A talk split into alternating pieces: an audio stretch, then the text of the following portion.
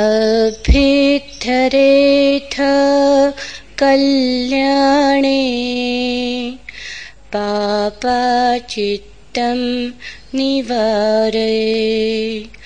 दन्धं हि करोतो पुच्छम् पापस्मिन् रमते मनो। पापञ्झे पुरिसो कैरा, न कैरा पुनः पुनम् न तं हि छन्दं कैराथ, दुःखो पापस्हुच्चयो पुच्छझच्चे पुरिसो कैरा कैराथेनं पुनः पुनम् तं हि छन्दं कैराथ। सुखो पूज्यसुचयो। पापोऽपि पश्यति भद्रम्। यावपापं न पच्यति यदा च पच्यति पापम् अथ पापो पापानि पश्यति। भद्रोऽपि पश्यति पापम् यावभद्रं न पच्यति। यदा च पच्यति भद्रम् अथ भद्रो भद्राणि पश्यति।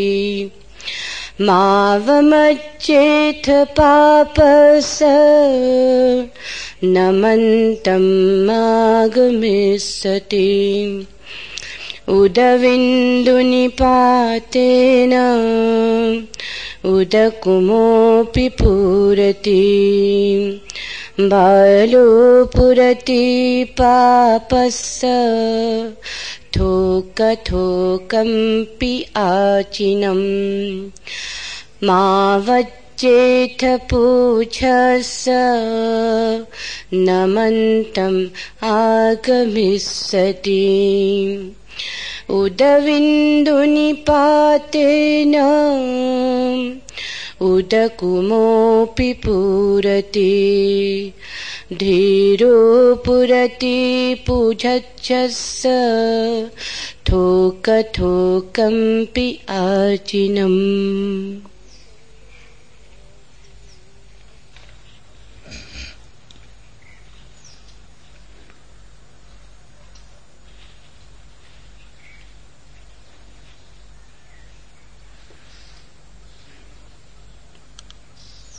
धम्मपद के आज के सूत्र पाप और पुण्य के संबंध में है।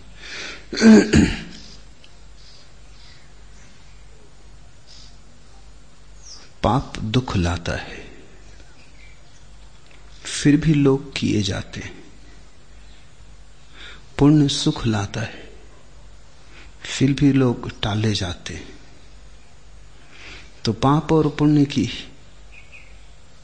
प्रक्रिया को समझना ज़रूरी है। जानते हुए भी कि पाप दुख लाता है, फिर भी मुक्त होना कठिन।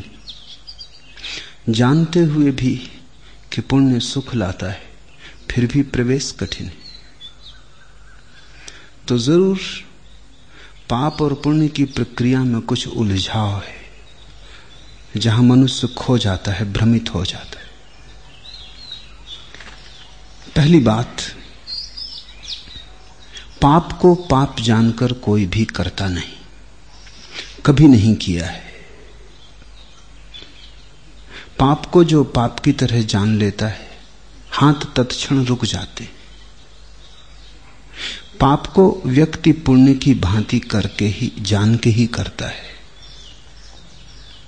तुम बुरा भी करते हो तो भला मान के करते हो। बुरा भले की ओठ में छिपा होता है। इसलिए तुम ये प्रतीक्षा मत करना कि तुम जान लोगे कि बुरा बुरा है, बुरा दुख लाता है तो मुक्त हो जाओगे। तुम्हें अपने भले के दृष्टिकोण में छिपे बुरे को खोजना होगा। तुम्हें वहाँ तलाश करनी होगी जहाँ तुमने तलाश की ही नहीं। तुम्हारा क्रोध, तुम्हारी करुणा की ओट में छिपा है। तुम्हारी हिंसा तुम्हारी अहिंसा की आड़ में छिपी है। तुम्हारी काम वासना ने ब्रह्मचरी के वस्त्र धारण कर लिए और तुम्हारा असत्य सत्य के शब्द सीख गया है। तुम्हारा अज्ञान पांडित्य की भाषा बोलता है। शैतान को बचने को कोई जगह नहीं मिली, वो मंदिरों की प्रतिमाओं में छिप गया है। वहाँ तुम उसे देख ही नहीं पाते, क्योंकि वहाँ तुम भगवान को देखने जाते हो। वहाँ तुम एक पक्ष लेकर जाते हो, तुम्हारी आँखें पहले से ही भरी होती। शैतान को बचने के लिए मंदिर और मस्जिद से बेहतर कोई जगह नहीं और अज्ञान को बचने के लिए शास्त्रों से बड़ा कोई सहारा नहीं। और अहंकार को अगर अपने को सदा के लिए छुपा लेना हो सुरक्षित तो विनम्रता बस विनम्रता ही सुदृढ़ भीत है। उसी सुदृढ़ किले के भीतर अहंकार छिप जाता है। पाप को पाप जानकर किसी ने कभी किया नहीं। पाप को कुछ और जानकर किया है। इसलिए पाप का असली सवाल कृत्य का नहीं है, बोध का है। तुम्हारे जानने में भूल हो रही, तुम्हारे करने में नहीं। अगर जानना सुदृढ़ हो जाए, सुधर जाए ठीक ठीक हो जाए, करना रूपांतरित हो जाएगा। सम्यक दृष्टि तुम्हें सम्यक आचरण पर ले आएगी। इसलिए तुमसे जो कहता है, पाप छोड़ दो। वो व्यर्थ ही समय गमा रहा है, अपना भी, तुम्हारा भी।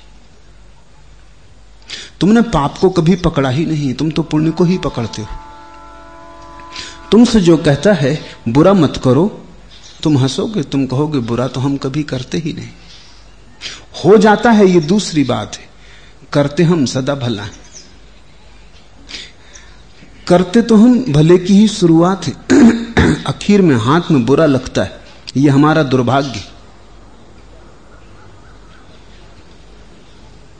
इन सूत्रों में प्रवेश के पहले पहली बात जीवन की क्रांति, बोध की क्रांति है, कृत्य की नहीं। क्योंकि बुनियादी भूल वही हो रही, तुम्हारे जानने में भूल हो रही, तुम्हारे होश में भूल हो रही। दूसरी बात, पाप तुम्हें प्रलोभित करता है क्यों? सदियों सदियों से आदमी जानता रहा है, सभी आदमियों का अनुभव अपरिहार्य रूप से एक ही बात सिद्ध करता है।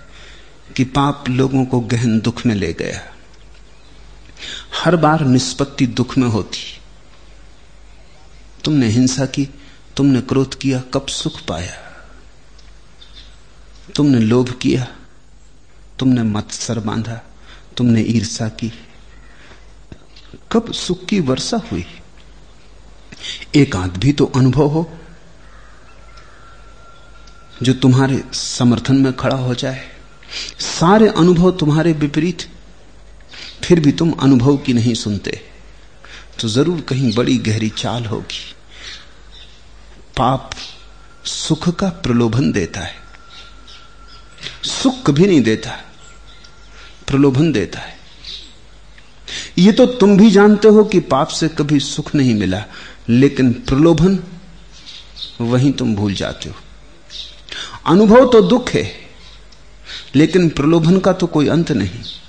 प्रलोभन तो कोरा आश्वासन। है पाप कहता है, इस बार नहीं हुआ, अगली बार होगा। पाप कहता है, आज नहीं हुआ, हज़ार चीज़ें विपरीत पड़ गई, कल होगा।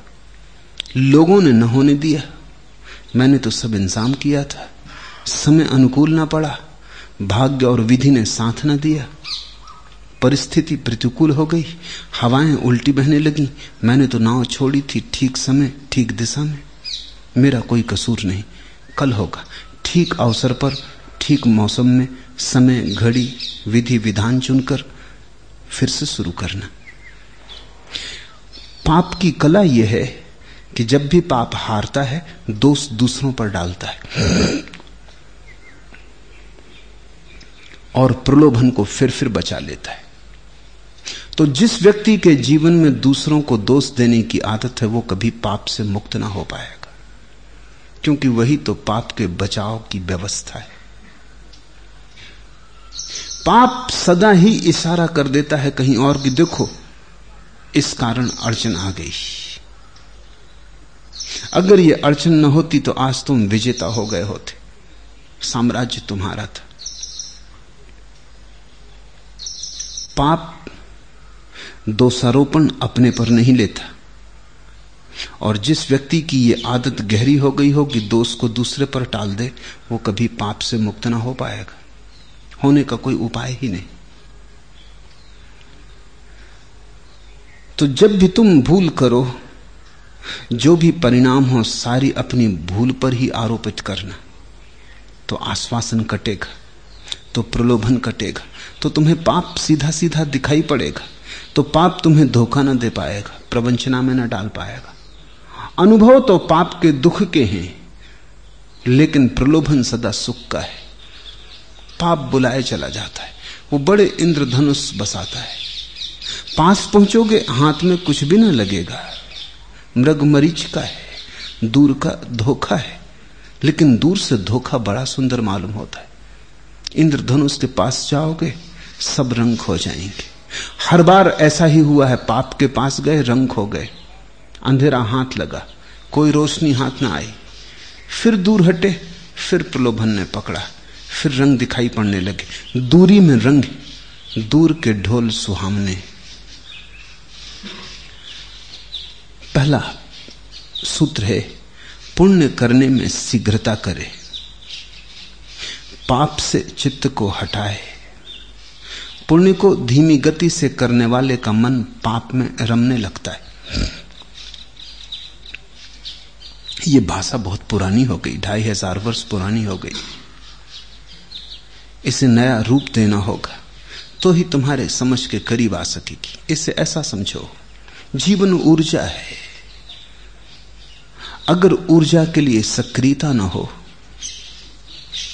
तो ऊर्जा उन दिशाओं में बहने लगती है जहाँ तुमने उसे कभी चाहा ना था कि बहे। छोटे बच्चे को खिलौना ना हो तो किसी भी चीज़ का खिलौना बना लेगा। महँगा है ये सौदा। खिलौना चार पैसे का था, टूटता भी तो ठीक था। उसने घड़ी उठा ली, रेडियो का खिलौना बना लिया तो महँगा सौदा है। ऊर्जा उसके पास है, ऊर्जा संलग्न होनी चाहिए। ऊर्जा प्रवाहित होनी चाहिए। ऊर्जा अगर प्रवाहित ना हो तो बेचैनी पैदा होती और बेचैनी में आदमी कुछ भी करने को राज़ी हो जाता है। पाप बेचैनी से पैदा होता है। बुद्ध कहते हैं, पुण्य करने में शीघ्रता करे। जब भी तुम्हारे पास शक्ति हो, बांटो। जब भी तुम कुछ कर सकते हो, कुछ शुभ करो। प्रतीक्षा मत करो कि करेंगे कल, क्योंकि ऊर्जा आज है।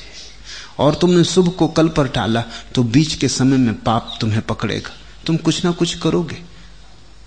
ये चकित हो गए तुम जानकर कि जीवन के अधिक पाप कमज़ोरी से पैदा नहीं होते शक्ति से पैदा होते।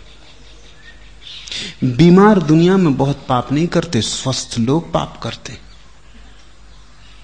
अगर पाप के हिसाब से देखो तो बीमारी सौभाग्य, स्वास्थ्य दुर्भाग्य। अगर पाप की दृष्टि से देखो तो जिनके पास शक्ति है, वही उपद्रव है। जिनके पास शक्ति नहीं, उनका कोई उपद्रव नहीं। आलसी आदमियों ने कोई बड़े पाप नहीं किए। पाप करने के लिए आलस्य तो तोड़ना पड़ेगा। कर्मठ, सक्रिय, कर्मवीर, वे ही पाप करते। जहाँ ऊर्जा है, वहाँ संभावना है, कुछ होके रहेगा। फूल भी खिलता है, ऊर्जा से कांटा भी निकलता है ऊर्जा से। अगर फूल न निकला तो ऊर्जा कांटे से बहेगी। इसके पहले की ऊर्जा कांटा बनने लगे, तुम फूल बना लेना। तो शक्ति को इकट्ठी करके मत बैठो। शक्ति तुम रोज पैदा कर रहे हो अनेक अनेक रूपों से भोजन शक्ति दे रहा है। श्वास शक्ति दे रही, जल शक्ति दे रहा है, सूरज शक्ति दे रहा है तुम्हारा जीवन प्रतिपल ऊर्जा को उद्गम कर रहा है, पैदा कर रहा है। इस ऊर्जा का तुम उपयोग क्या कर रहे हो? अगर इसका कोई सदुपयोग ना हुआ, फूल ना बने तो भी ये ऊर्जा को निष्कासित तो होना ही पड़ेगा, ये बहेगी। अगर ये करुणा ना बनी तो क्रोध बनेगी। अगर ये प्रेम ना बनी तो काम बनेगी। अगर ये प्रार्थना ना बनी तो निंदा बनेगी। अगर ये पूजा न बनी तो कुछ तो बनेगी। ये ऊर्जा ऐसे ही नहीं रहेगी। ये संग्रहित नहीं रहेगी, ये बिखरेगी, क्योंकि कल फिर नई ऊर्जा आ रही, जगह खाली करनी पड़ेगी। इसे सक्रिय करो। बुद्ध के सूत्र का इतना ही अर्थ है, पुण्य करने में शीघ्रता करें। हम करते उल्टे अगर पुण्य करना हो तो हम कहते हैं, सोचेंगे, विचारेंगे, कल करेंगे, परसों करेंगे। पाप करना हो तो हम तत्क्षण करते तुमने कभी इस पर ख्याल किया? कोई गाली दे तो तुम नहीं कहते कि 24 घंटे बाद सोच विचार के उत्तर देंगे। अगर तुम ऐसा करो तो शायद उत्तर कभी तुम दे ही ना पाओ। सोच विचार के कब किसने गाली का उत्तर दिया है? सोच विचार तो गाली को आने ही न देगा। सोच विचार तो गाली को रुकावट बन जाएगी। गाली के लिए तो बेहोशी चाहिए। तत्क्षण करते हो तुम। किसी ने गाली दी, तुम फिर क्षण भी नहीं खोते। फिर तुम्हें जो करना है, उसी वक्त बावले होकर, पागल होकर कर गुजरते हो। लेकिन अगर किसी ने प्रेम मांगा तुम कितने कंजूस हो जाते हो? तुमने कभी ध्यान किया? प्रेम में तुम कितने कंजूस हो? देते हो तो भी बड़े बेमन से देते हो। रोक रोक के देते हो। जैसे प्राण टूटे जा रहे हैं, जैसे जीवन नष्ट हुआ जा रहा है। मेरे पास हज़ारों लोग आते बड़ी से बड़ी कठिनाई जो मैं देखता हूँ, वो प्रेम देने की कठिनाई है। मांगते हैं, देते नहीं। सभी के मन में एक शिकायत है कि प्रेम नहीं मिल रहा है। होगी ही, क्योंकि कोई दे ही नहीं रहा तो मिलेगा कैसे? वे खुद भी नहीं दे रहे। देना हम भूल ही गए। हमें ऐसा लगता है कि देने से खो जाएगा। जबकि जीवन का सार सूत्र यही है कि जो भी पुण्य है, वो देने से बढ़ता है। बांटने से बढ़ता है, दबाने से घटता है, रोकने से मरता है। पुण्य का सतत प्रवाह चाहिए। जैसे नदी ताजी होती, बहती रहती, डबरा बन गई, सड़ने लगी, कीचड़ पैदा होने लगा, दुर्गंध उठने लगी, खो गई स्वच्छता, खो गई ताजगी, खो गया कुआरापन। वो सुगंध ना रही, वो सुवास ना रही। बंधन में पड़ गई। वो मुक्ति का छंद ना रहा, वो गीत ना रहा। बहाओ। एक क्षण को भी ऊर्जा इकट्ठी मत करो। करनी ही क्या है, जिसने आज दी है, कल भी देगा। जो प्रतिपल दे रहा है, वो प्रतिपल देता रहेगा। तुम लुटाओ दोनों हाथों से। पुण्य का अर्थ है, जब भी तुम पाओ, तुम्हारे पास कुछ करने की शक्ति है, करो। खोजो अवसर। अवसर की कोई कमी नहीं है। सिर्फ़ कृपणता ना हो तो अवसर ही अवसर है। कुछ भी करो। कुछ बहुत बड़ा काम करना है, ऐसा ही नहीं कि तुम सारी दुनिया को बदलो, कोई बहुत बड़ा आदर्श समाज बनाओ, तभी कुछ होगा। कोई छोटा सा काम ही करो। किसी आदमी के पैर में लगा कांटा ही निकाल दो। किसी के घर का आँगन ही साफ़ कराओ। रास्ते का कचरा ही अलग कर दो। कुछ भी करो। लेकिन एक बात ख्याल रखो कि तुम जो करो, वो किसी के लिए सुख लाता हो। किसी के लिए सुख लाता हो, वही पुण्य। और जो किसी के लिए सुख लाता है, वो अनंत गुना सुख तुम्हारे लिए ले आता है। पाप कहता है, तुम्हारे लिए सुख लाऊँगा, पुण्य कहता है, दूसरों के लिए सुख लाऊँगा। पाप कहता है, तुम्हारे लिए सुख लाऊँगा, लाता नहीं जब लाता है दुख की झोली भर आती पुण्य कहता है, दूसरों के लिए सुख लाऊँगा, लेकिन तुम उससे अगर राज़ी हो जाओ तो तुम पर अनंत गुना बरस जाता है। जो तुम दूसरों को देते हो, वही तुम्हें मिलता है। इसे थोड़ा समझो। जब तुम अपने लिए सुख चाहते हो तो तुम दूसरों को दुख की कीमत पे भी अपने लिए सुख चाहते हो। तुम देते दूसरे को दुख हो, अपने लिए सुख की कामना करते हो, दुख ही मिलता है। जब तुम दूसरे को सुख देने लगते हो, अपने को दुख देने की कीमत पर भी, तब तुम्हारे चारों तरफ़ सुख की लहरें उठने लगती। पुण्य करने में शीघ्रता करे। त्वरा चाहिए। जरा सी भी शिथिलता मत करना, क्योंकि शक्ति क्षण भर को रुकती नहीं। तुमने देर की, उतने में ही शक्ति पाप बनने लगेगी। ऐसा ही है कि अगर तुमने दूध का उपयोग न कर लिया, दूध खट्टा होने लगेगा, दही बनने लगेगा। अगर तुम मुझसे पूछो तो शक्ति को देर रख तक रखना ही उसमें खटास पैदा कर देता है। वो पाप की तरफ़ उन्मुख हो जाती शक्ति का प्रतिपल उपयोग चाहिए। एक क्षण की भी देरी व्यर्थ है। अवसर खोना ही मत। और जितने तुम अवसर कम से कम खोओगे, उतने ज़्यादा अवसर तुम्हें उपलब्ध होने लगेंगे। और तुम चकित होगे जान के जीवन के इस भीतरी गणित को पहचान कर कि जितना तुम बांटते हो, उतना ज़्यादा तुम्हें मिलता जाता। तुम थकते ही नहीं। तुम भरते ही चले जाते हो। जैसे अनंत स्रोत खुल गए। इधर तुम लुटाते हो, वहाँ झरने तुम्हें भरे जा रहे हैं। फिर तो लुटाने का मज़ा आ जाता है। क्योंकि लुटाने से मिलता है। एक दफ़ा लुटाने का अर्थशास्त्र ख्याल में आ गया। फिर तुम कभी दीन हो ही नहीं सकते, फिर तुम दरिद्र हो ही नहीं सकते, फिर तुम सम्राट हो गए। और सम्राट होने का कोई दूसरा उपाय नहीं।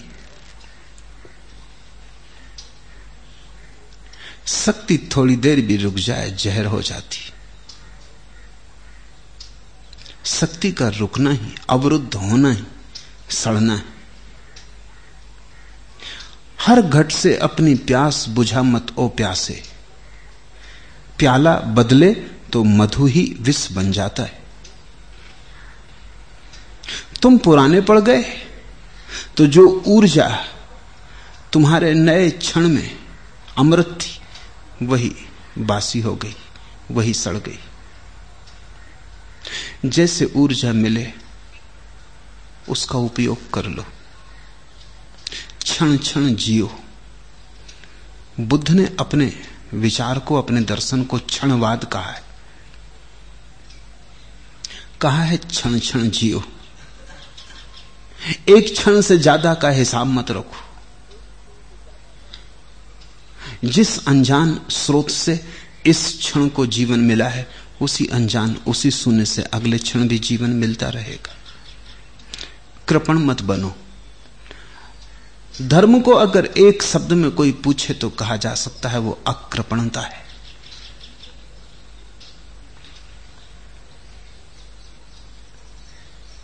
मरने वाले तो खैर बेबस, जीने वाले कमाल करते। कोई आदमी मर गया, अब बांट नहीं सकता, समझ में आता है। मरने वाले तो खैर बेबस, जीने वाले कमाल करते। जीते हैं और बांटते नहीं। तो जीने के नाम पर सिर्फ़ मरते। मृत्यु तो तुमसे सब छीन लेगी। उसके पहले तुम बांट दो, दाता बन जाओ। मृत्यु तो तुमसे सब झटक लेगी। फिर तुम लाख चिल्लाओगे तो कुछ काम ना पड़ेगा तुम्हारा चिल्लाना। इसके पहले कि मृत्यु तुम्हारे हाथ से ले। तुम बांट दो, तुम सम्राट बन जाओ। जो व्यक्ति ऐसी स्थिति में मरता है, बांटता ही बांटता मरता है, वो मरता ही नहीं। उसने अमृत का सूत्र पा लिया। पुण्य करने में शीघ्रता करे, पाप से चित्त को हटाए। अगर तुम पुण्य की तरफ़ चित्त को न लगाओ तो पाप की तरफ़ चित्त लगेगा, कहीं तो लगेगा। पाप को कोई ध्यान का बिंदु चाहिए।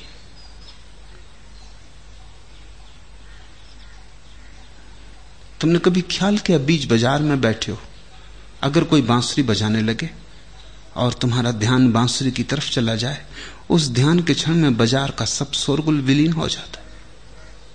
अपनी जगह चल ही रहा है बाज़ार, उतना ही शोरगुल तुम्हारे लिए खो गया। तुम्हारा ध्यान कहीं और चला गया। तुम बाज़ार में खड़े थे, सब तरफ़ उपद्रव था, किसी ने कहा, घर में आग लग गई, तुम भागे। अब तुम्हें बाज़ार का कुछ भी दिखाई नहीं पड़ता। सपना हो गया। तुम्हें घर की लपटें ही दिखाई पड़ती। तुम्हारा ध्यान कहीं और लग गया। तुमने कभी देखा, युवक खेलते हो, हॉकी, फुटबॉल, वॉलीबॉल, पैर में चोट लग गई, खून बह रहा है सभी दर्शकों को दिखाई पड़ता है, खिलाड़ी को दिखाई नहीं पड़ता। ध्यान उसका अभी लगा है, खेल में लगा है। अभी समय कहाँ, सुविधा कहाँ? अभी ध्यान को बहने का पैर की तरफ़ उपाय नहीं। खेल बंद हुआ, तत्क्षण ध्यान बहेगा, खून का पता चलेगा। ऐसी कहानियाँ हैं। कहानियाँ जरा विश्वास योग्य नहीं लेकिन सूचक है। ऐसी कहानी है कि राणा सांगा युद्ध में लड़ते रहे, सिर कट गया और लड़ते रहे। ये कहानी चाहे सच ना हो, लेकिन ध्यान की दृष्टि से सार्थक है। अगर पैर में लगा खून बहता रहता है और खिलाड़ी को पता नहीं चलता तो यह भी संभव है कि योद्धा इतना तल्लीन हो युद्ध में कि गर्दन कट जाए, उसको पता ना चले वो लड़ते ही रहे। जब पता चले तभी तो रुकेगा ना। ये हुआ हो या ना हुआ हो, ये सवाल नहीं है, लेकिन ध्यान की तरफ़ इसमें एक इशारा है। वो इशारा यह है कि तुम मरोगे भी तब जब तुम मौत पर ध्यान दोगे। अगर तुम्हारा सारा ध्यान ज़िंदगी की तरफ़ बहता रहा तो तुम्हें मौत भी खड़ी रहेगी, दरवाजे पर बुला ना सकेगी। तो किसी ने याद दिलाया होगा कि राणा सांगा, ये क्या कर रहे हो? सिर तो कट ही गया। अब रुको भी। इसकी ख्याल आते ही रुक गए होंगे तो बात अलग।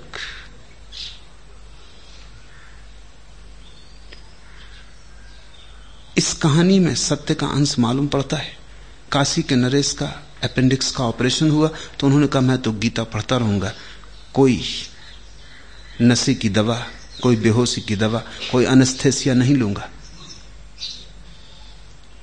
ऐसा खतरनाक मामला था कि ऑपरेशन ना हो तो भी मौत होनी थी। और नरेश किसी भी तरह बेहोशी की दवा लेने को तैयार न था। तो चिकित्सकों ने खतरा लेना ठीक समझा कि अब कोई मरेगा ही। ऑपरेशन न हुआ तो मौत निश्चित है। और ऑपरेशन किया बिना बेहोशी के दवा के तो भी मौत करीब करीब निश्चित है, पर कौन जाने? शायद ये आदमी ठीक ही कहता हो, एक प्रयोग कर लेने में हर्ज नहीं, प्रयोग किया। वो अपनी गीता का पाठ करते रहे, ऑपरेशन चलता रहा। ऑपरेशन हो गया, तब डॉक्टरों ने कहा कि अब आप पाठ बंद कर सकते। पूछा उनसे कि क्या हुआ? उन्होंने कहा, कुछ और मैं जानता नहीं, इतना ही जानता हूँ कि जब मैं गीता पढ़ता हूँ, तब मुझे और कुछ भी ध्यान में नहीं रहता। सारा ध्यान गीता पर लग जाता है। मैं और कहीं नहीं रहता, सिकुड़ के गीता पर आ जाता हूँ। पाप और पुण्य विकल्प हैं। अगर तुम्हारा ध्यान करुणा पर लगा है तो तुम क्रोध कैसे कर सकोगे? क्रोध भूल ही जाएगा। याद ही ना आएगी। जैसे क्रोध कोई घटना होती ही नहीं, जैसे क्रोध कोई दिशा ही नहीं। अगर तुम्हारा ध्यान दान पर लगा है, देने पर लगा है तो कृपणता भूल ही जाएगी। ये दोनों बातें एक साथ याद नहीं रखी जा सकती। ये तो असंभव है। तुम एक में ही जी सकते हो। इसलिए बुद्ध के सूत्र का अर्थ यह है कि अगर तुम त्वरा करो, जल्दी करो, शीघ्रता करो और पुण्य में अपने मन को लगाते रहो तो तुम पाओगे कि पाप से तुम बचने ही लगे, बचने की ज़रूरत ना रही। और जब भी कभी तुम्हें लगे कि पाप पर नज़र जा रही, तत्क्षण पुण्य पर नज़र देना। ऐसा समझो। कि तुम्हें कोई एक आदमी दिखाई पड़ा, बांसुरी बजा रहा है, लेकिन सकल कुरूप है। अब तुम्हारे सामने दो विकल्प हैं।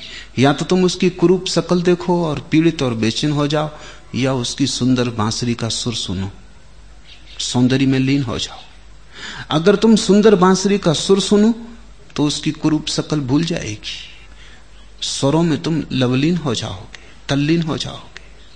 अगर तुम उसका कुरूप चेहरा देखो तो बांसुरी बजती रहेगी, तुम्हें सुनाई ना पड़ेगी।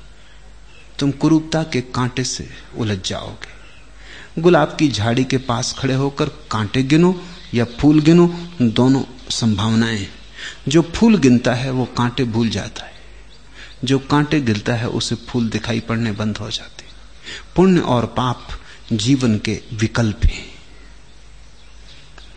पाप को पाप से चित्त को हटाए, पुण्य करने में शीघ्रता करे, पुण्य को धीमी गति से करने वाले का मन पाप में रमने लगता है। करोगे क्या? नदी बहेगी नहीं तो डबरा बनने ही लगेगी। बहती रहे, बहाव रहे तो डबरा कैसे बनेगी? एक ही हो सकता है, नदी डबरा बने तो बह ना सके, बहे तो डबरा ना बन सके। बुद्ध का ज़ोर पाप से बचने पर उतना नहीं है जितना पुण्य में रत होने पर है। यही नीति और धर्म का भेद। नीति कहती है, पाप से बचो। धर्म कहता है, पुण्य में डूबो। ऊपर से देखने पर दोनों एक सी बातें हैं, पर एक सी नहीं। ज़मीन और आसमान का भेद है। अगर तुम सिर्फ़ पाप से ही बचोगे तो ज़्यादा देर बच ना पाओगे, क्योंकि बच बच के ऊर्जा का क्या करोगे? अगर क्रोध को ही रोके रहे, कितनी देर रोक पाओगे? विस्फोट होगा। इकट्ठा हो जाएगा, फिर बहेगा, फिर तुम अवस हो जाओगे। नहीं, सिर्फ़ क्रोध को बचा के कोई क्रोध से नहीं बच सकता, करुणा में बहना पड़ेगा, अन्यथा क्रोध के डबरे भर जाएँगे। धर्म विधायक रूप से पुण्य की खोज है। नीति निषेधात्मक रूप से पाप से बचाव है। हाँ, अगर तुम दोनों का उपयोग कर सको तो तुम्हें दोनों पंख मिल गए। उड़ना बहुत सुगम हो जाएगा। इधर पाप से मन को बचाते रहो। उधर पाप को जितनी ऊर्जा बच गई पाप से पुण्य में लगाते रहो।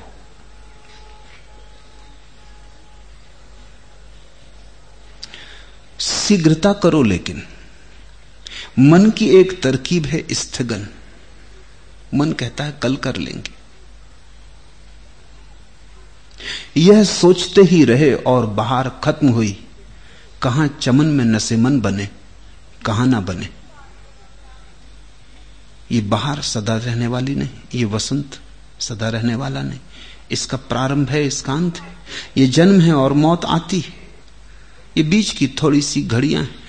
तुम कहीं यही सोचते सोचते बिता मत देना कि कहाँ बनाए घर, कहाँ नशेमन बने, कहाँ ना बने। ये बाहर रुकी ना रहेगी तुम्हारे सोचने के लिए। ये जीवन तुमने कुछ भी ना किया तो भी खो जाएगा, इसलिए कुछ कर लो। क्योंकि जो तुम कर लोगे वही बचना होगा। जो तुम कृत्य में रूपांतरित कर लोगे, जो सक्रिय हो जाएगा, सृजनात्मक हो जाएगा, वही तुम्हारी संपदा बन जाएगी। बचाने से नहीं बचता जीवन, जगाने से, सृजन कर लेने से बचता है। वे ही हैं धन्य भागी जो एक एक पल का उपयोग कर लेते हैं, इसके पहले कि पल जाए, पल को निचोड़ लेते उनका जीवन सघन होता जाता उनका जीवन गहन, आंतरिक शांति, आनंद और संपदा से भरता जाता है। मौत उन्हें दरिद्र नहीं पाती। मौत उन्हें भिखारियों की तरह नहीं पाती। मौत उन्हें सम्राटों की तरह पाती। लेकिन जिन्हें तुम सम्राटों की तरह जानते हो, मौत उन्हें भिगमंगों की तरह पाती। क्षण का उपयोग इसके पहले की खो जाए और क्षण बड़े जल्दी खो रहा है, भागा जा रहा है। एक पल की भी देर कही कि गया? तुम जरा ही झपकी खाए कि गया। इतनी त्वरा से पकड़ना है समय को। विचार करने की भी सुविधा नहीं है, क्योंकि विचार में भी समय खो जाएगा, और वर्तमान का क्षण विचार के लिए भी अवकाश नहीं देता। निर्विचार से, ध्यान से पुण्य में उतर जाओ। इसलिए पुण्य की प्रक्रिया का ध्यान अनिवार्य अंग है। क्योंकि केवल ध्यान ही शीघ्रता कर सकता है। जो विचार करता है वो तो देर कर ही देगा। वो तो सोचता ही रहेगा, यह सोचते ही रहे और बाहर खत्म हुई। कहाँ चमन में नसीमन बने, कहाँ ना बने। विचारक तो सोचता ही रहेगा। इसलिए धर्म विचारक का रास्ता नहीं। धर्म है ध्यानी का रास्ता। ध्यानी का अर्थ है सोच विचार छोड़ा। जो अस्तित्व है हाथ में, उसका कुछ सृजनात्मक उपयोग करेंगे। जो हाथ में है, वही घर को बनाएँगे। जो हाथ में है, उसे ही रूपांतरित करेंगे। फिर कल जो होगा, कल देख लेंगे। आज को कल के लिए ना खोएँगे। आज को निर्माण करेंगे ताकि कल उसके ऊपर, उसके आधार पर और ऊंचाइयों के शिखर छू सके। मनुष्य यदि पाप कर बैठे तो उसे पुनः पुनः ना करे।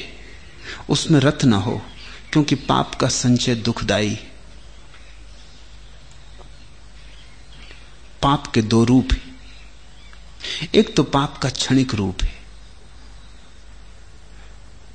वो क्षमा योग्य है। फिर पाप का एक स्थायी भाव है। वो क्षमा योग्य नहीं। छोटा बच्चा है। तुमने चांटा मार दिया, वो गुस्से में आ गया, पैर पटकने लगा। ये क्रोध क्षमा योग्य है। क्योंकि क्षण भर बाद ये बच्चा उसे भूल जाएगा। क्षण भर बाद तुम इसे हंसता हुआ पाओगे। क्षण भर बाद पहले कह रहा था कि तुम सब कभी बोलेंगे भी नहीं, तुम्हारी शक्ल भी ना देखे। क्षण भर बाद तुम इसे अपनी गोदी में बैठा पाओगे। ये क्षण का उफान था। ये कोई स्थायी भाव नहीं। लेकिन हम पाप का स्थायी भाव निर्मित करते आज क्रोध किया। कल भी क्रोध किया था, परसों भी क्रोध किया था। अब क्रोध की एक लकीर बन रही और धीरे धीरे और भी छोटे छोटे कारणों पर हम क्रोध करने में कुशल होते जाएँगे। क्योंकि क्रोध करना हमारा स्वभाव करीब करीब स्वभाव बन जाएगा, आदत बन जाएगी। पहले हम बड़ी बातों पर क्रोध करेंगे, फिर छोटी बातों पर क्रोध करेंगे, फिर ना कुछ पे क्रोध करने लगेंगे फिर ऐसी घड़ी आ जाएगी कि क्रोध के लिए हमें कारण खोजने पड़ेंगे। क्योंकि ना करेंगे तो बेचैनी मालूम होगी, तलफ लगेगी। जिस दिन क्रोध ना किया, उस दिन लगेगा कि ज़िंदगी ऐसे ही गई। उत्साह ही मर जाएगा। क्रोध एक तरह का धूम्रपान हो जाएगा। उससे उत्तेजना मिलेगी, नशा चढ़ेगा। लगेगा जीवित। रस मालूम होगा। मनुष्य यदि पाप कर बैठे तो पुनः पुनः ना करे। हो जाए पाप तो कोई बहुत चिंता की बात नहीं, मनुष्य है, भूल स्वाभाविक है। लेकिन उसकी पुनरुक्ति ना करे। पाप क्षमा योग्य है, पुनरुक्ति क्षमा योग्य नहीं है। भूल क्षमा योग्य है, लेकिन उसी उसी भूल को बार बार करना क्षमा योग्य नहीं है। तुमने एक बार भूल हो गई। समझो, अब उसे दोहराओ मत।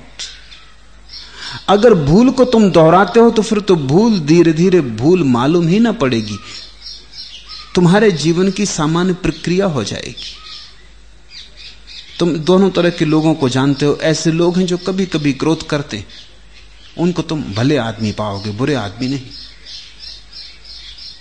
उनका क्रोध भी कुछ बहुत भयंकर नहीं होगा। कभी कभी करते सामान्य जन सिद्ध पुरुष नहीं माना। लेकिन कुछ लोग तुम पाओगे जो कभी कभी क्रोध नहीं करते, जो क्रोध में रहते ही। क्रोध जिनका स्वभाव है। उठते हैं, बैठते हैं क्रोध में, चलते हैं क्रोध में, बोलते हैं क्रोध में। प्रेम भी करते हैं तो क्रोध में, नमस्कार भी करते हैं तो क्रोध में। क्रोध उनकी स्थायी दशा है। क्रोध की सतत धारा उनके नीचे बहती रहती ये क्षमा योग्य नहीं। इन्होंने गहन अपराध कर लिया।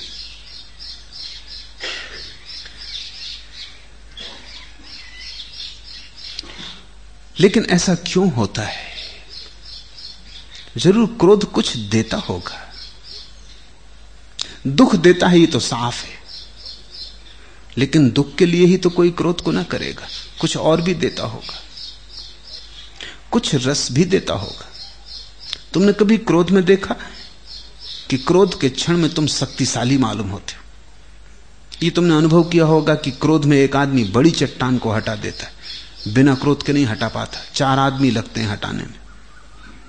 क्रोध की हालत में तुम अपने से मज़बूत आदमी को उठा के फेंक देते हो। प्रेम की हालत में तुम्हारा बच्चा भी तुम्हें चारों खाने चित्त कर देता है। क्रोध शक्ति देता मालूम पड़ता है। क्रोध अहंकार को बल देता मालूम पड़ता है। जब तुम क्रोध में होते हो तो ऐसा लगता है कि तुम शक्तिशाली हो, दूसरों के मालिक हो, दूसरों को अपने हिसाब से चलाने का तुम्हें हक जब तुम क्रोध नहीं करते तो ऐसा लगता है कि तुम निर्वीरी हो, निर्बल हो, तुम किसी को चला नहीं पाते। तो क्रोध दुख देता है वो तो ठीक है, लेकिन क्रोध अहंकार भी देता है, उसे समझना ज़रूरी है। दुख के लिए तो कोई क्रोध को करता नहीं, लेकिन अहंकार के लिए करता है। अगर तुम अहंकार को पोसते हो तो तुम क्रोध से न बच सकोगे। अगर तुम अहंकार को पोसते हो तो तुम लोभ से ना बच सकोगे। तुम फिर अहंकार के लिए नए नए शब्द गढ़ लोगे। मेरे पास लोग आते हैं, वो कहते हैं, अहंकार और स्वाभिमान में क्या फ़र्क है? मैं उनसे कहता हूँ, तुम्हें हो तो स्वाभिमान, दूसरों को हो तो अहंकार। और तो कोई फ़र्क नहीं। अपनी बीमारी को भी आदमी अच्छे अच्छे शब्द देना चाहता कल ही एक मित्र ने प्रश्न पूछा था कि दूसरे लोगों को महावीर चक्र मिलता है तो हमको भी पाने की कोशिश करनी चाहिए कि नहीं? दिल्ली में सम्मान मिलते हैं, महावीर चक्र है पद्म भूषण है, भारत रत्न है, ऐसी उपलब्धियाँ होती हैं लोगों को तो ये पाने योग्य हैं या नहीं? क्या करोगे महावीर चक्र लेके? ऐसी कोई चक्रम तुम कम हो?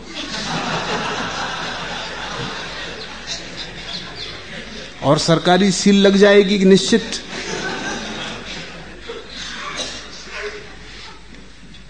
लेकिन अहंकार व्यर्थ की बातों में भी बड़ा रस लेता है। अब जिसने पूछा है, वो गलत जगह आ गया यहाँ सारी कोशिश ये कि तुम कैसे चक्रम न हो जाओ, चक्कर से कैसे बाहर निकलो। तुम्हें महावीर चक्र की सूची। क्या करोगे पाके? क्या मिलेगा? कुछ पाना ही हो तो भीतर कुछ पाने की बात करो। और लोग कहें कि तुम बड़े विद्वान हो, और लोग कहें कि बड़े बलशाली हो। और लोग क्या कहते हैं, इससे क्या फ़र्क पड़ेगा?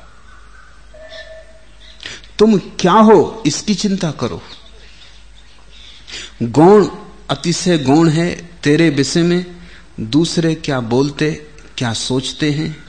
मुख्य है यह बात पर अपने विषय में, तू स्वयं क्या सोचता, क्या जानता है? एक ही बात महत्वपूर्ण है, तुम अपने समय में, अपनी समझ में, अपने भीतर, अपने अंतस्थल में क्या सोचते, क्या जानते हो स्वयं को? भीड़ की फ़िक्र छोड़ो। मरते वक्त तुम अकेले जाओगे। महावीर चक्र साथ न ले जा सकोगे। मौत को तुम महावीर चक्र दिखा के ये न कह सकोगे, एक क्षण रुक मैं कोई साधारण आदमी नहीं हूँ, भारत रत्न हूँ। मौत तुम्हें ऐसे ही ले जाएगी, जैसे किसी और को ले जाती। जन्म से अकेले, मौत में अकेले, बीच में दोनों के भीड़ है। उस भीड़ की बातों में बहुत मत पड़ जाना।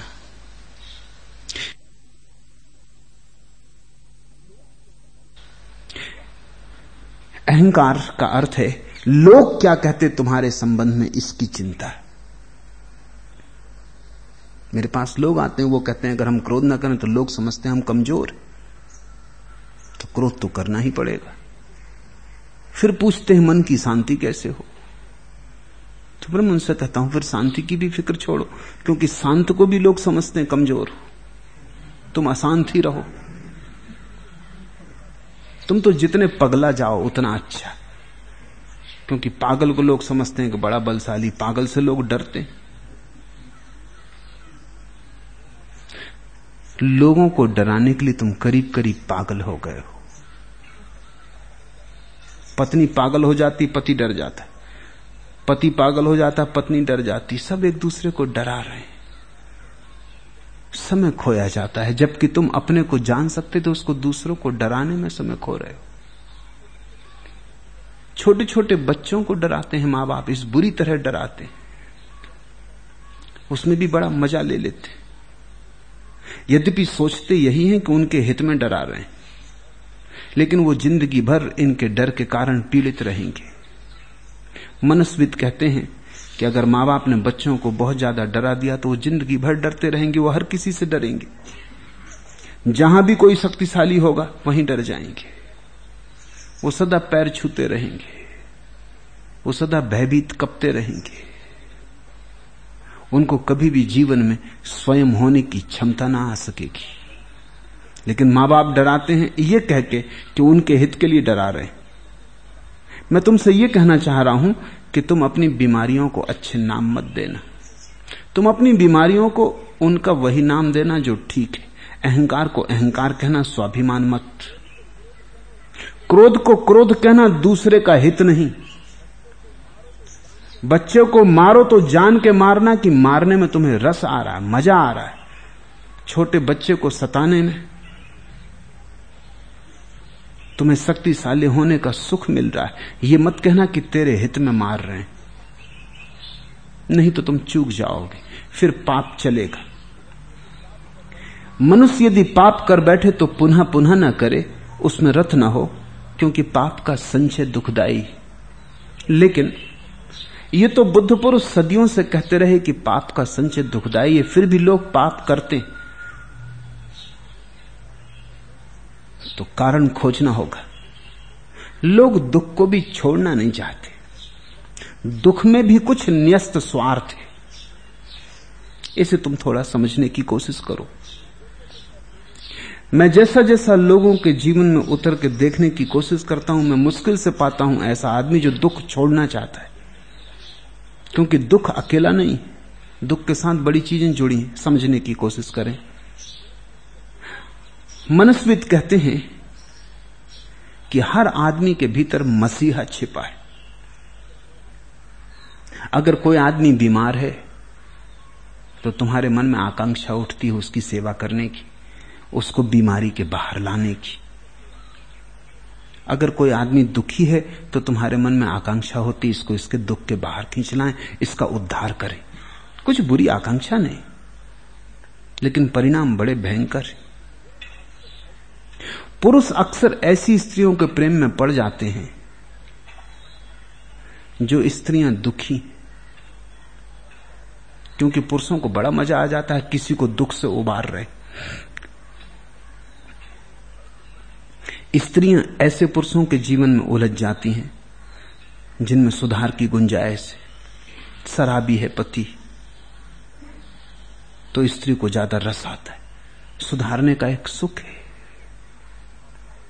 एक उद्धार का अवसर मिला। अब इसे थोड़ा हम समझें। अगर तुमने एक स्त्री को इसलिए प्रेम किया कि वो बीमार थी, रुग्ण थी, और तुम उसे चिकित्सा करना चाहते थे, उसकी दुख की सीमा के बाहर लाना चाहते थे तो फिर वो दुख को छोड़ ना सकेगी, क्योंकि दुख छोड़ने का अर्थ तुम्हारा प्रेम भी खो जाना होगा।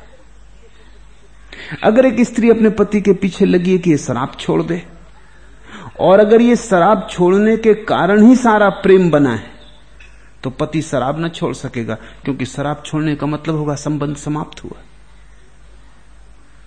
मुझसे लोग पूछते हैं कि अगर हम बदल जाएँगे तो हमारे संबंधों पर परिणाम तो ना होगा, अगर हम ध्यान करेंगे तो हमारे संबंध तो रूपांतरित ना होंगे। मैं उनसे कहता हूँ, सोच समझ के करना।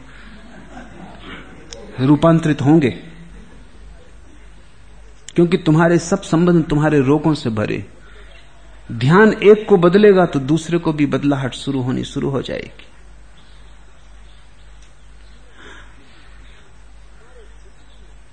हमारे दुखों में भी हमारी पकड़ है। मज़ाक हो जाएगा। मैं दो शत्रुओं को जानता था। दोनों पुराने रिटायर्ड प्रोफेसर थे। और दोनों का कुल धंधा इतना था एक दूसरे की निंदा। उनमें से एक से भी मिल जाओ तो दूसरे के संबंध में चर्चा सुननी पड़ती। उनमें से एक मर गया। काफ़ी उम्र हो गई थी, कोई अठहत्तर वर्ष। जिस दिन वो मरा, मैंने अपने मित्र को कहा, अब दूसरा ज़्यादा दिन ज़िंदा ना रह सकेगा। तीन महीने बाद दूसरा भी मर गया। वो मित्र मेरे पास आया, उन्होंने कहा कि आपने ये कैसे कहा था? कही तो बिल्कुल सीधी बात थी। उनका रस ही इतना था। अब उसके दूसरे के जीवन में कोई रस ही ना रहा। एक के मर जाने के बाद वो दूसरे को बात ही करने को कुछ ना बची। सारी बात उसकी निंदा। मित्रों में ही संबंध नहीं होते, दुश्मनों में भी बड़े गहरे नाते होते। जिस दिन गांधी को गोली लगी, उस दिन जिन्ना अपने बगीचे में बैठा था। तब तक जिन्ना ने हर बार, हर तरह से कोशिश की थी उसके मित्रों ने, अनुयायियों ने कि कुछ सुरक्षा की व्यवस्था की जाए। लेकिन उसने सदा इंकार कर दिया, उसने कहा, मुझे कौन मारने वाला है? जिनके लिए मैंने अपना जीवन लगाया, देश दिलवाया, वो मुझे मारेंगे? ये कोई सवाल ही नहीं। मुझे किसी तरह की सुरक्षा, किसी तरह के गार्ड की कोई ज़रूरत नहीं। मकान पर पुलिस वाले भी नहीं थे जिन्ना के। लेकिन जैसे ही खबर पहुँची रेडियो से, उसके सेक्रेटरी ने आके कहा कि गांधी को दिल्ली में गोली मार दी गई। वो एकदम उदास हो गया, उठ के भीतर गया। सेक्रेटरी चकित हुआ क्योंकि गांधी की मृत्यु से जिन्ना को खुश होना चाहिए, उदास है वो भीतर गया, उसने कहा, आप उदास दिखते हैं, उन्होंने कहा, उदास दिखता हूँ, ज़िंदगी एकदम खाली मालूम पड़ती इसी आदमी से तो सारा संघर्ष था। और उसी दिन से जिन्ना के घर पर पहरा बैठ गया। क्योंकि जब गांधी मारा जा सकता है तो जिन्ना की क्या विषात लेकिन जिन्ना उससे ज़्यादा दिन ज़िंदा नहीं रहा फिर। अगर गांधी ज़िंदा रहते ज़िंदा, जिन्ना भी रहता। रसीक हो गया, ज़िंदगी का मज़ा ही चला गया। दुश्मन एक दूसरे को जिलाते। तुम्हारे दुख में भी तुम्हारा न्यस्त स्वार्थ होगा। इसलिए लोग कहे चले जाते हैं कि दुख है दुख है, फिर भी तुम किए चले जाते हो। कहीं कुछ रस होगा उसमें। तुम्हारे दुख में से भी कोई तरह की सुख की किरणें आ रही होंगी। अगर तुम स्त्री हो और एक पति या प्रेमी तुम्हारे प्रेम में पड़ गया, क्योंकि तुम दुर्बल हो, कमज़ोर हो, बीमार हो तो तुम स्वस्थ ना हो सकोगी। क्योंकि स्वास्थ्य का अर्थ होगा, ये पति गया। ये फिर कोई और बीमार औरत खोजेगा, जिस पर ये दया कर सके, प्रेम कर सके, सहानुभूति कर सके, अस्पताल ले जा सके और जिसके आसपास ये मसीहा बन सके कि देखो मैं इसको बचा रहा हूँ, उद्धार कर रहा हूँ। ऐसे लोग हैं जो वैश्याओं से शादी करते तो उद्धार करना है। शादी वादी का कोई बड़ा मामला नहीं शादी से वैश्या का क्या लेना देना है? लेकिन वैश्या का उद्धार करना लेकिन उनकी बड़ी तकलीफ़ है। मैं ऐसे लोगों को जानता हूँ जिन्होंने वैश्याओं से शादी की और शादी के बाद मुश्किल में पड़ गए, क्योंकि फिर वैश्या वैश्या ना रही। पहले उसका उद्धार कर लिया। मज़ा उद्धार करने में था। फिर वैश्या पत्नी हो गई। बस मज़ा चला गया। वो दूसरी वैश्या के पीछे पड़ गए। अब वो पत्नी चिल्लाती है, रोती है कि तुमने मुझसे विवाह किया, मेरा उद्धार किया, आप तुम छोड़ के क्यों जाते हो? उसको भी समझ में नहीं आता कि मामला क्या है। मामला बिल्कुल सीधा है, गणित का है। जब तक वो वैश्या थी, तभी तक उनका रस था। जैसी वो वैश्या नहीं रही रस खत्म हो गया, साधारण औरत हो गई, ऐसी साधारण औरतें तो बहुत थी। अब अगर उनका रस कायम रखना हो तो उस पत्नी को वैश्या बने ही रहना चाहिए। तो वो उद्धार करते रहे, काम जारी रहे। दुख में हमारे न्यस्त स्वार्थ हैं। तो मुझसे लोग कहते हैं कि हम दुख से मुक्त होना चाहते हैं, लेकिन मैं गौर से देखता हूँ तो मुझे मुश्किल से कोई आदमी दिखाई पड़ता है जो वस्तुतः दुख से मुक्त होना चाहते कहते हैं वो। कहते हैं, कहने में रस है। दुख से मुक्त होने में रस नहीं, दुख से मुक्त होना चाहते ये दिखलाने में रस है कि हम दुख से मुक्त होना चाहते इसका मज़ा ले रहे हैं लेकिन दुख से तुम मुक्त होना चाहो तो तुम्हें कौन दुखी रख सकता है? कोई उपाय नहीं है इस संसार में। किसी व्यक्ति को दुखी रखने का अगर वो मुक्त होना चाहता है। लेकिन वो मुक्त होना नहीं चाहता क्योंकि उसकी सारी सहानुभूति खो जाएगी। तुमने अपना निरीक्षण करो। छोटी सी बीमारी हो जाती, तुम बड़ा करके बताते हो। तुम इसे ख्याल करना। जरा सा सिर दर्द हो जाता, तुम ऐसा समझते हो सारा पहाड़ टूट पड़ा, हिमालय तुम्हारे ऊपर टूट पड़ा। तुम इतना बढ़ा चढ़ा के क्यों बताते हो? क्योंकि जब तुम बढ़ा चढ़ा के बताते हो, दूसरे की आँखें सहानुभूति से भर जाती। तुम सहानुभूति की भिक्षा मांग रहे हो। लोग अपने दुख की चर्चा करते फिरते हैं, एक दूसरे से कहते फिरते मैं बहुत दुखी हूँ। क्यों? दुख की चर्चा से क्या सार है? लोगों की आँखों में सहानुभूति आती है प्रेम का थोड़ा धोखा हो जाता है लगता है लोगों को मुझमें रस है। मैं महत्वपूर्ण लोग मेरे दुख से दुखी हैं। मेरे दुख से मुझे छुटकारा दिलाना चाहते हैं। तुम जरा गौर करो तुम अपने दुख की चर्चा एक, एक सप्ताह के लिए बंद कर दो। तुम चकित होगे। कि दुख की चर्चा बंद करते ही लोगों की सहानुभूति खो गई। सहानुभूति खोने में ऐसा लगेगा कि जीवन की कोई संपदा खोई जा रही। तुम चकित होगे कि जो लोग तुम्हारे मित्र थे वो बदलने लगे, क्योंकि उनका रस सहानुभूति दिखाने में था। वो ऐसे लोग चाहते थे दुखी दीन जिनके ऊपर सहानुभूति दिखाएँ, मुफ़्त का मज़ा ले लें। तुम्हारे संबंध बदल जाएँगे। तुम्हें नए मित्र बनाना पड़ेंगे। उनको नए बीमार खोजना पड़ेंगे। तुम जरा सात दिन के लिए निरीक्षण करके देखो, मत करो दुख की चर्चा। तुम ऐसा करो, उल्टा करो। सात दिन अपने सुखों की चर्चा करो, देखो तुम्हारे दोस्त बदल जाएँगे। जो मिला उससे कहो आहा, कैसा आनंद आ वो भी चौंकेगा कि, अरे, कल तक सिर दर्द, पेट दर्द, कमर दर्द, ये वो पच्चीस बातें लाते। मेरे पास लोग लाते, उनमें से नब्बे प्रतिशत झूठ होते। मैं ये नहीं कहता कि वो झूठ जान के बोलते।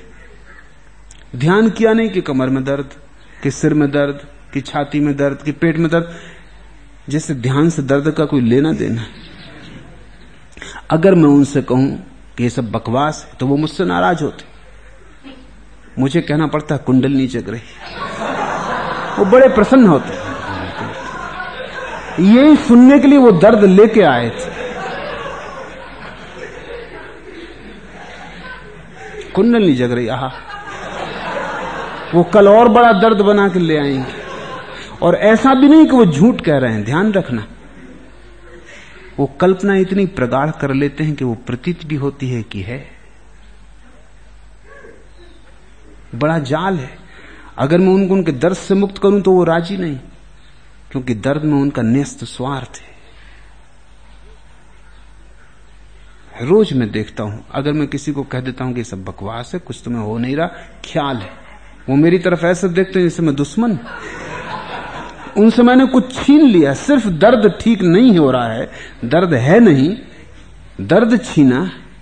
वो मेरी तरफ़ ऐसे देखते हैं कि कि मैं समझा नहीं।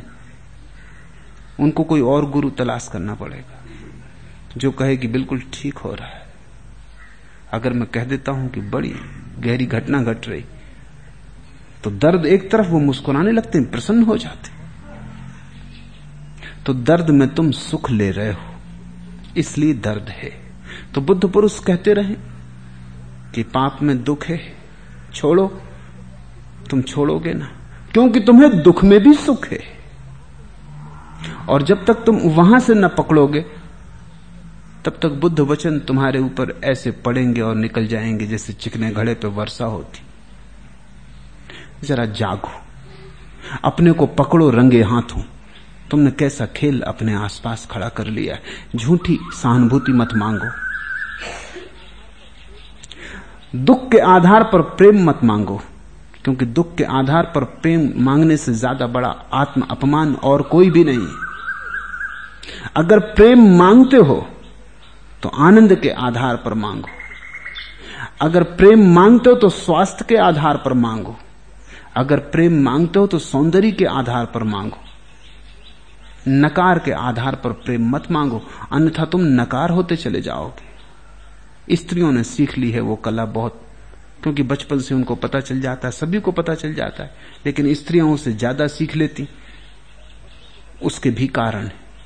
बच्चों को पता चल जाता है कि जब वो बीमार होते हैं, तब घर भर के ध्यान का केंद्र बन जाते बच्चा बीमार हुआ, बिस्तर पर लग गया तो बाप भी आके बैठता है, दफ्तर से चाहे कितनी थका हो।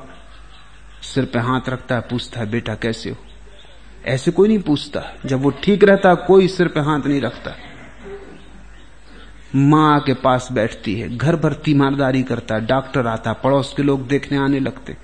बच्चों को एक बात समझ में आ जाती, जब भी प्रेम चाहिए हो, बीमार पड़ जाओ।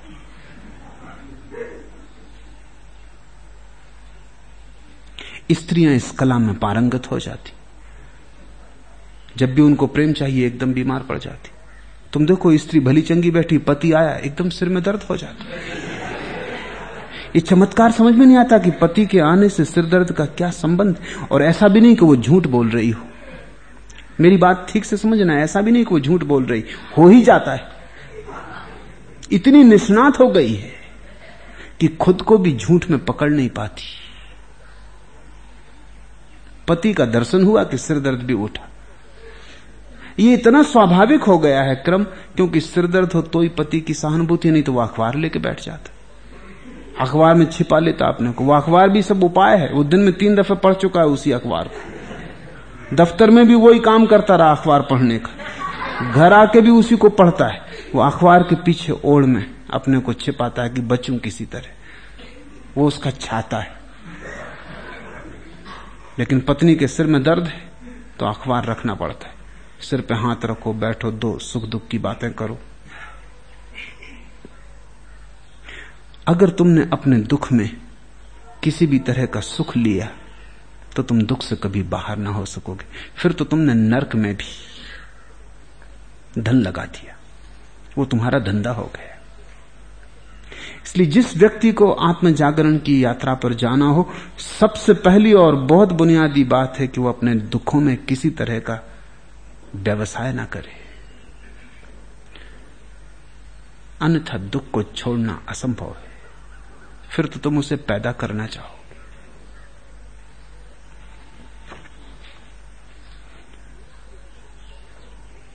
मनुष्य यदि पुण्य करे तो उसे पुनः पुनः करे, उसमें रत होवे, क्योंकि पुण्य का संचय सुखदाई है।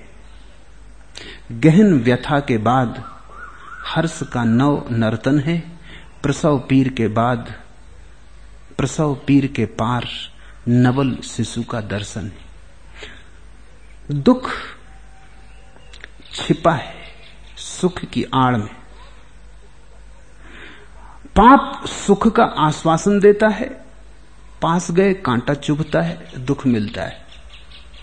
ठीक इससे उल्टी अवस्था पुण्य की है, सुख की है।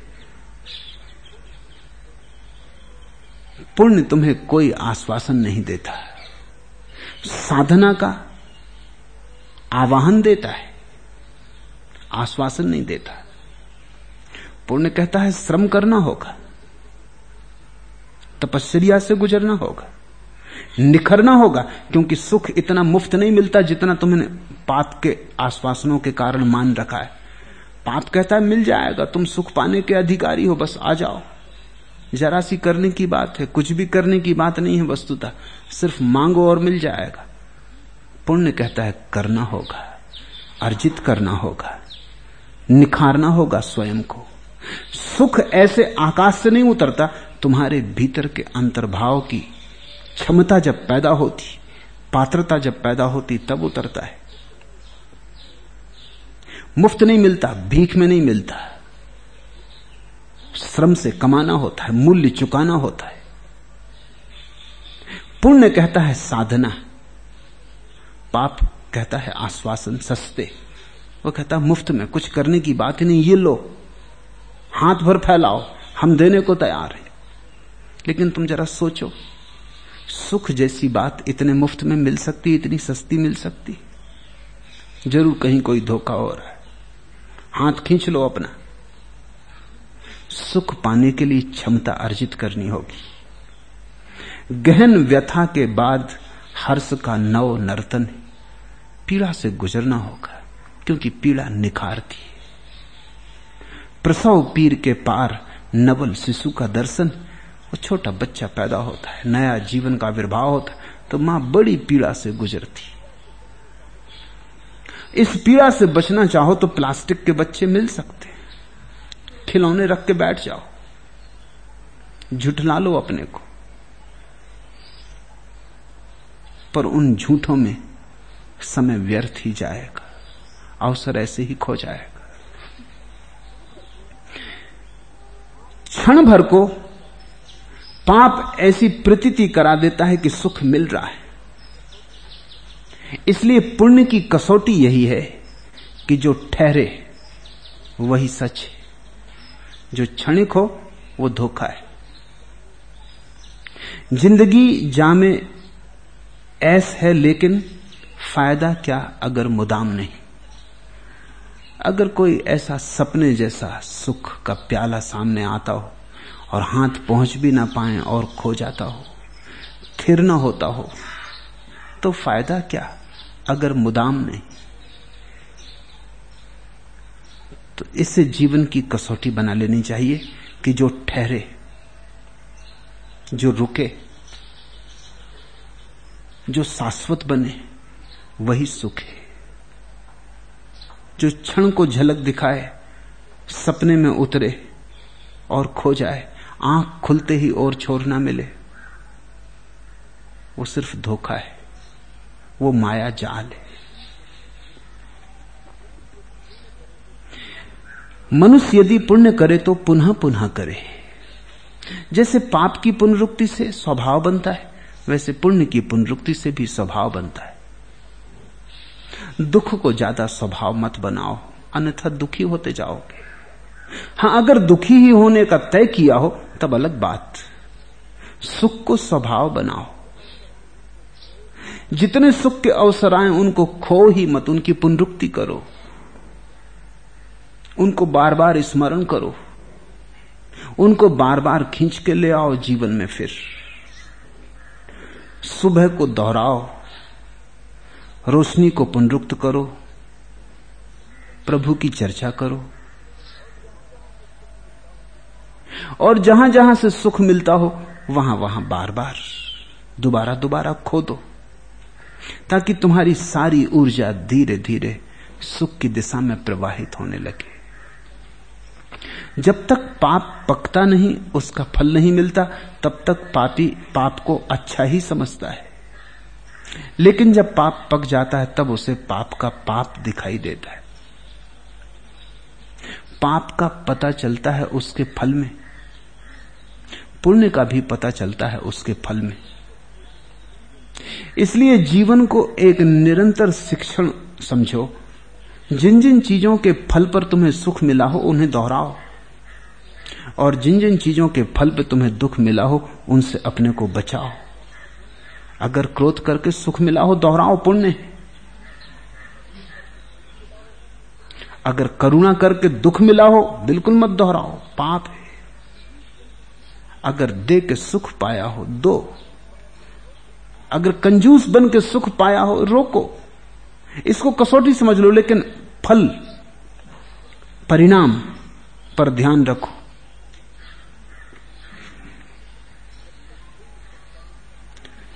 जब तक पुण्य पकता नहीं, उसका फल नहीं मिलता, तब तक पुण्यात्मा भी पुण्य नहीं समझता है। लेकिन जब पुण्य पक जाता है, तब उसे पुण्य दिखाई पड़ता है। स्वभावता बीज को बोते हैं, समय लगता है, फल आते हैं। तभी पता चलता है नीम बोई थी कि आम बोए थे। बीज का निर्णय तो उसी दिन होगा जब फल लग जाएँगे। फिर कड़वे लगे, मीठे लगे, उससे ही निर्णय होगा। उससे तुम भविष्य के लिए शिक्षा लो। अगर कड़वे फल लगे हों तो फिर दोबारा उन बीजों को मत बो। इतनी ही जिसे समझ में आ गई, उसने बुद्धत्व की यात्रा पर पहला कदम रख दिया।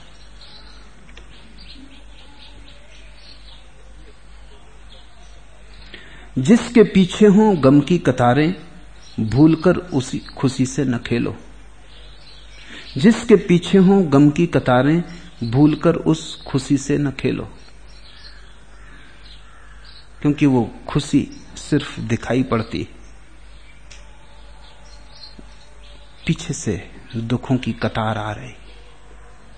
वो सिर्फ़ मुखौटा है।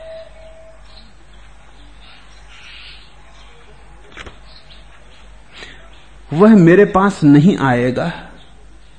ऐसा सोचकर पाप की अवहेलना ना करे। जैसे पानी की बूंद बूंद गिरने से घरा भर जाता है वैसे ही मूड थोड़ा थोड़ा संचय करते हुए पाप को भर लेता है। हम निरंतर ऐसी ही सोच विचार में अपने को उलझाए रहते हैं। वह मेरे पास नहीं आएगा। क्रोध, लोभ, मोह, काम मेरे पास नहीं आएगा, दूसरों के पास जाता है। ऐसी अवहेलना ना करे, क्योंकि इसी अवहेलना के द्वार से वो आता है। एक बड़ी प्रसिद्ध कहानी है अरब में, कि ईश्वर ने तो बड़ी घोषणाएँ की हैं संसार में कि मैं हूँ। कुरान है, बाइबल है, वेद हैं, उपनिषद हैं, गीता है, जहाँ ईश्वर घोषणा करता है मामेकम शरणम ब्रज, मेरी शरणा, मैं हूँ। कहानी कहती लेकिन शैतान ने अब तक एक भी शास्त्र नहीं लिखा और घोषणा नहीं की।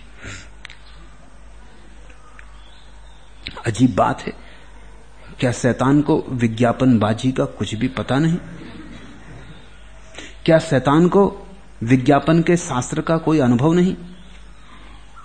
ईश्वर के तो कितने मंदिर, कितनी मस्जिदें, कितने गुरुद्वारे, कितने चर्च खड़े। घंटियाँ बसती ही रहती हैं, विज्ञापन होता ही रहता है कि ईश्वर है। शैतान बिल्कुल चुप है। किसी ने शैतान से पूछा है कहानी में, उसने कहा कि हम जानते हैं। मेरी सारी खूबी इसी में है कि लोग मेरी अवहेलना करें। लोगों को पता ना हो कि मैं हूँ तो मेरा काम सुविधा से चलता है। मैं उनकी बेहोशी में ही घात मारता हूँ। उन्हें पता चल जाए कि मैं हूँ तो वो सजग हो जाएँ। मेरा न होना ही मेरे लिए सुविधापूर्ण है। शैतान ने कहा, वस्तुतः मैंने अपने कुछ सागिर्द छोड़ रखे, जो खबर फैलाते रहते हैं कि शैतान वगैरह कुछ भी नहीं, है ही नहीं। ये सब ख्याल है। मन का भ्रम है, आदमी का भय है, शैतान है नहीं। लोग निश्चिंत हो जाते मुझे सुविधा हो जाती बुद्ध ये कह रहे हैं, वह मेरे पास नहीं आएगा, ऐसा सोचकर पाप की अवहेलना ना करे। क्योंकि तब तुम बेहोश हो जाते हो जब अवहेलना करते हो। तब तुम सो जाते हो। जब तुम्हें पता है कि चोर आएगा ही नहीं, तुम निश्चिंत सो जाते हो। तुम्हारी निश्चिंतता में चोर के लिए सुविधा है। जागे रहो। होश को जगाए रहो। दिए को जलाए रहो। क्योंकि एक एक बूंद से जैसे घड़ा भर जाता है, ऐसे ही छोटे छोटे पापों से आदमी के पूरे प्राण भर जाते हैं।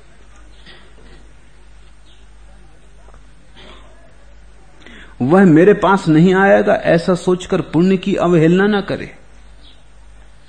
जैसे पानी की बूंद बूंद गिरने से घड़ा भर जाता है, वैसे ही धीर थोड़ा थोड़ा संचय करते हुए पुण्य को भर लेता है।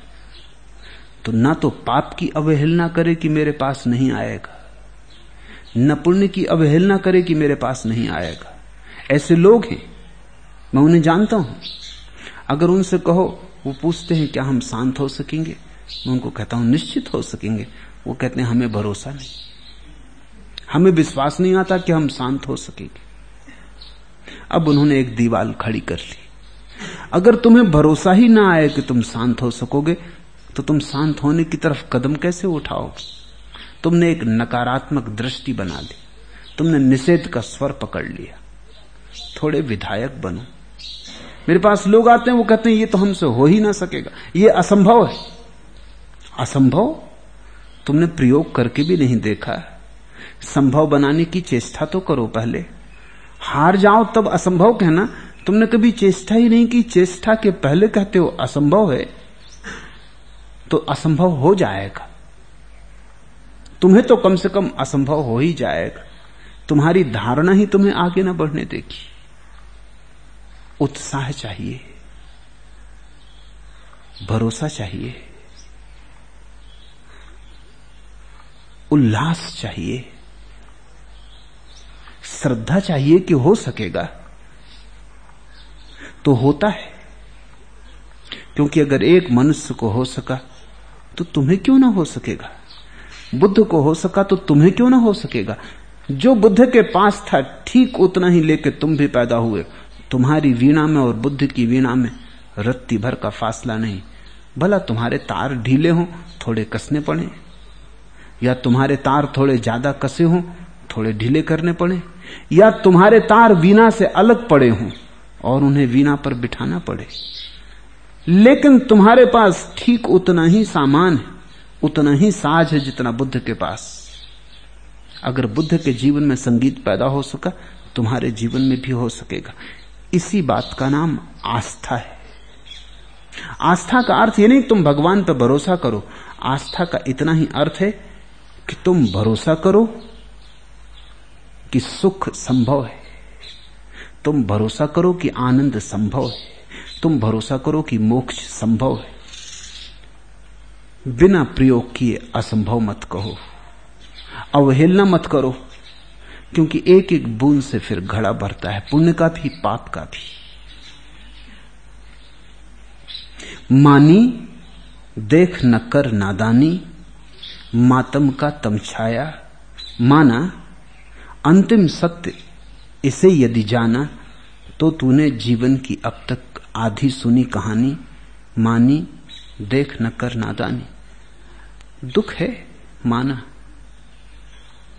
लेकिन अगर इससे ही तुमने सारा जीवन समझ लिया तो तुमने सिर्फ़ आधी कहानी सुनी जीवन की। दुख है ही इसलिए कि सुख हो सकता है। अंधेरा है ही इसलिए कि प्रकाश हो सकता है। बेहोशी है ही इसलिए कि जागरण हो सकता है। विपरीत संभव है। मानी, देख न कर नादानी मातम का तम छाया माना, अंतिम सत्य इसे यदि जाना तो तूने जीवन की अब तक आधी सुनी कहानी। मानी, देख न कर नादानी दुख है, लेकिन इसे तुम जीवन का अंत मत मान लेना। पाप है, लेकिन इसे तुम जीवन का अंत मत मान लेना। भटकन है, भटकाव है, लेकिन इसे तुम जीवन की अंतिम परिणति मत मान लेना। इसे तुम आत्यंतिक मत मान लेना। ये सब बीच की यात्रा है। नज़र रहे लगी उस दूर मंदिर के शिखर पर। प्रकाशोज्वल मंदिर के स्वर्ण शिखर तुम्हारी आँखों से कभी ओझल ना हो। कितने ही कांटे हो मार्ग पर, लेकिन संभावनाओं के फूल कभी तुम इंकार मत करना। क्योंकि कांटे नहीं रोकते, अगर संभावनाओं के फूल को ही तुमने इंकार कर दिया तो तुम रुक जाओगे। और जहाँ भी तुम हो, दूर जाना है। जहाँ भी तुम हो, वहाँ पड़ाव हो सकता है। राह है वहाँ रुक नहीं जाना है। ओ मछली, सरवर तीर की, यह कैसा प्यार कगार से, जो छूट चली मझदार से। तो किस याचक को दाता गुन, सुध भूली गहरे नीर की। सुन, कहती लहर झकोर कर, तू अड़ी रह गई यहीं अगर। जाएगा पल में ज्वार उतर, फिरते ही सांस समीर की। ज्वार आता है, मछली सागर के लहर पर चढ़ी किनारे पे आ जाती। लेकिन ज्वार आ भी नहीं पाया कि उतरना शुरू हो जाता है। मछली अगर किनारे को ही पकड़ कर रह जाए तो मझदार से नाता छूट जाता है। और थोड़ी ही देर में जैसे ही हवा का रुख बदलेगा, सागर तो उतर जाएगा वापस। तड़फती रह जाएगी मरुस्थल में, रेत में तड़फती रह जाएगी। वैसी ही दशा मनुष्य की है। ओ मछली सरवर नीर की, यह कैसा प्यार कगार से। जो छूट चली मझदार से, तू किस याचक को दाता गुन सुध भूली गहरे नीर की। सुन कहती लहर झकोर कर तू अड़ी रह गई, यहीं अगर जाएगा पल में ज्वार उतर, फिरते ही सांस समीर की। बुद्ध पुरुषों के वचन सिर्फ़ तुम्हें झकझोर कर इतना ही कहते हैं, किनारे को पकड़ मत लेना, मझधार तुम्हारा गंतव्य है। आज इतना ही।